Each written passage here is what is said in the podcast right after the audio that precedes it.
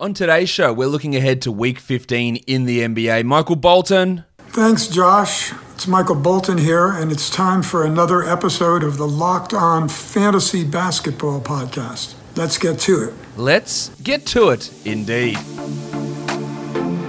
You are Locked On Fantasy Basketball, your daily fantasy basketball podcast, part of the Locked On Podcast Network.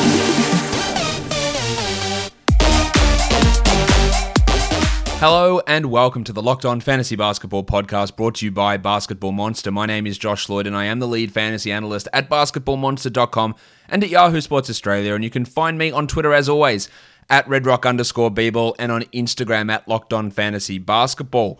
Recording this a couple of days in advance because I'm not going to be here to record this the day that I normally do. It's the week 15 preview for the league. So I'm going to go through the schedule, talk about how to use it, how to benefit from it. But I'm not really I'm not going to talk about you know, players to sit, players to start because in two days' time, when this video is released, information changes really quickly in the NBA. So you can check out the projections on Basketball Monster, the weekly projections pages, your daily projections, your smart tool, all that stuff to get more ideas on who to start, who to sit for the week coming up. Because uh, if I put it out now, it can just be misleading. So I'd rather not do that. But wanted to get this out to you anyway. So let's take a look at how Week 15 looks in the NBA. Um, interesting week. Two teams with five games. The Detroit Pistons and the Toronto Raptors both play five games this week. 20 teams play four games, so we've got a really, really busy week. And then we only have the eight teams playing three games. So no two game weeks, 20, you know, 20, what, two teams playing four, four or more. So vast majority of teams playing uh, a, a fair chunk of games. The eight teams that play three games, Warriors, Magic, Sixers, Lakers, Hornets, Heat, Kings, and Nets all have three games for this week. So a lot of those fringe guys you know, on those teams, Kings players, uh, maybe maybe it's Harrison Barnes becomes a sit. You look at the Nets guys, uh, Nicky Claxton's not going to have much use this week. Hornets guys, Miles Bridges, uh, Montrezl Harrell for the Lakers. Um, the Sixers, Danny Green, Seth Curry's, those sort of guys. The Magics, maybe it's Wendell Carter, Chuma Okeke. Hard to look at those guys as our must-start guys with three games, with so many other players around with four or even five games in the case of the Detroit Pistons and the Toronto Raptors. And there's probably one saving grace for holding on to Chris Boucher is that with five games, he can maybe, look, at a bare minimum, play 100 minutes for the week, which is 25 minutes a game in a four-game week um, which is yeah pretty useful for him. So just yeah bombarding your team with volume with Boucher, maybe that's the reason to hold on to him for at least this one more week. The schedule pans out really evenly. Seven games on Monday, eight on Tuesday, nine on Wednesday, seven on Thursday, nine on Friday, seven on Saturday, and then we end with 10 on Sunday. Theoretically, you could stream six of those days. Normally, I look at eight and under as streaming days, but you might be able to slide it in on Wednesday. You might be able to slide it in on Friday. It's going to be tough on the Sunday with 10 games on to find an open active roster spot, but you might be able to do that as well. In general, we're looking to stream Monday, Tuesday, Thursday, Saturday, with a potential to do it Wednesday and a potential to do it Friday, but that is still uh, up in the air at this stage. Well, not at this stage, depending on your roster. Teams that are going to be really good at streaming, the Pistons and the Raptors, obviously, not only do they have five games, but four of those five games come on those lower volume days. So you can add your Dennis Smith Jr.'s, Hamidou Diallo's, Isaiah Stewart's, Depressed Penis, Saddiq Bey, Cory Joseph, maybe. Um, you can add these guys uh, with a Duke Wayne Ellington if he plays. You can add them and maybe get value out of them by playing them four of the five days there is value there. For the Raptors, as I said, with Boucher, you have value in him. Gary Trent Jr. gets way more appeal this week with five games and four being quality games. Um, yes, Boucher's improvement. Deeper leagues, Aron Baynes in the mix. Malachi Flynn in very deep leagues. The five games really does make a lot of sense. Teams that have three quality games this week the Cavs, the Thunder, the Suns, the Jazz, Blazers, Lakers, and Kings. So on the Cavs, you're looking at guys like, um, depending on what injury status, maybe it is Kevin Love, you can stream him in. Maybe it's Dean Wade that has some value. Maybe it's the Discman, Cedi Osman. Maybe it's Isaac Okoro for the Thunder. Well, we already know that guys like Roby and Brown are must roster players, but the Salt Flake, Theo Maledon, uh, Ty Jerome, maybe he can be done uh, and streamed in. The Suns, yeah, Jae Crowder, the obvious option there. The Jazz, Bojan Bogdanovic, the obvious option. The Blazers, yeah, less so obvious options there. Carmelo Anthony, though, he definitely springs to mind.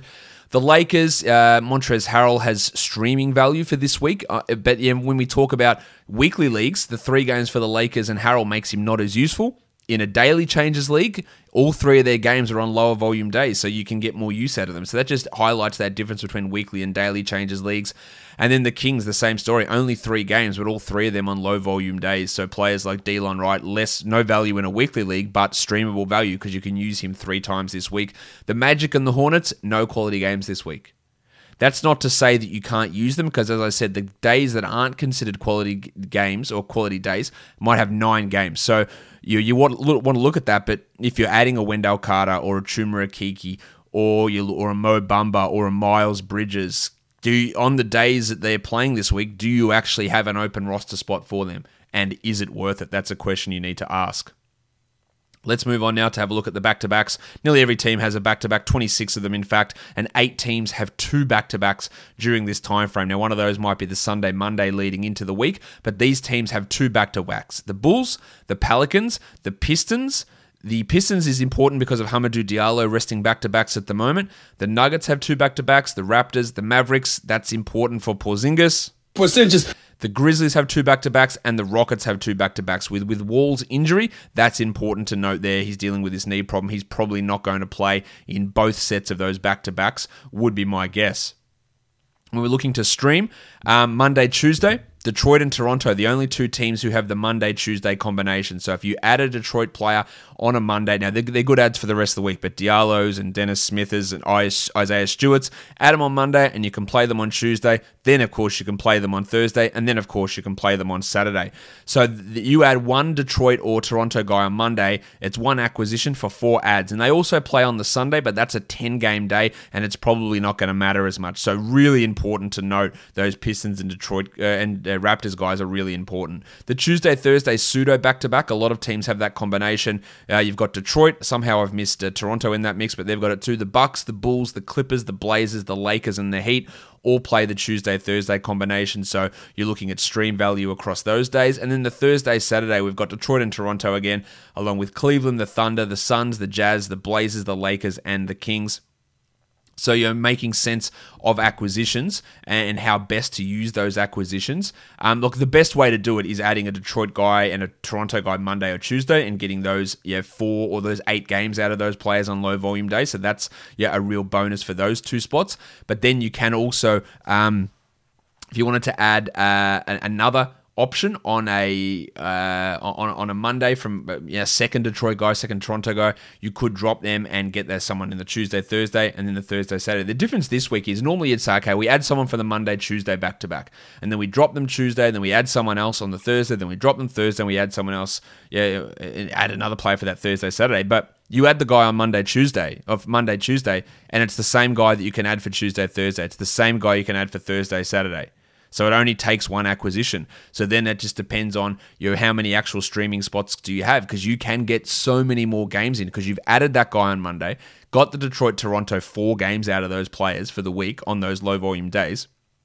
Then on Tuesday, you use another one of your acquisitions. Maybe you need to free up another streaming spot for the week if you're in desperate need of wins this week. And then you can use that for a Tuesday, Thursday ad. And then you drop that guy on the Thursday and then another another Thursday, Saturday. But you could also um, look at it. You could add a Blazers player on Tuesday and get Tuesday, Thursday, Saturday, get the three games. You add a Lakers player, get the three games out of it as well.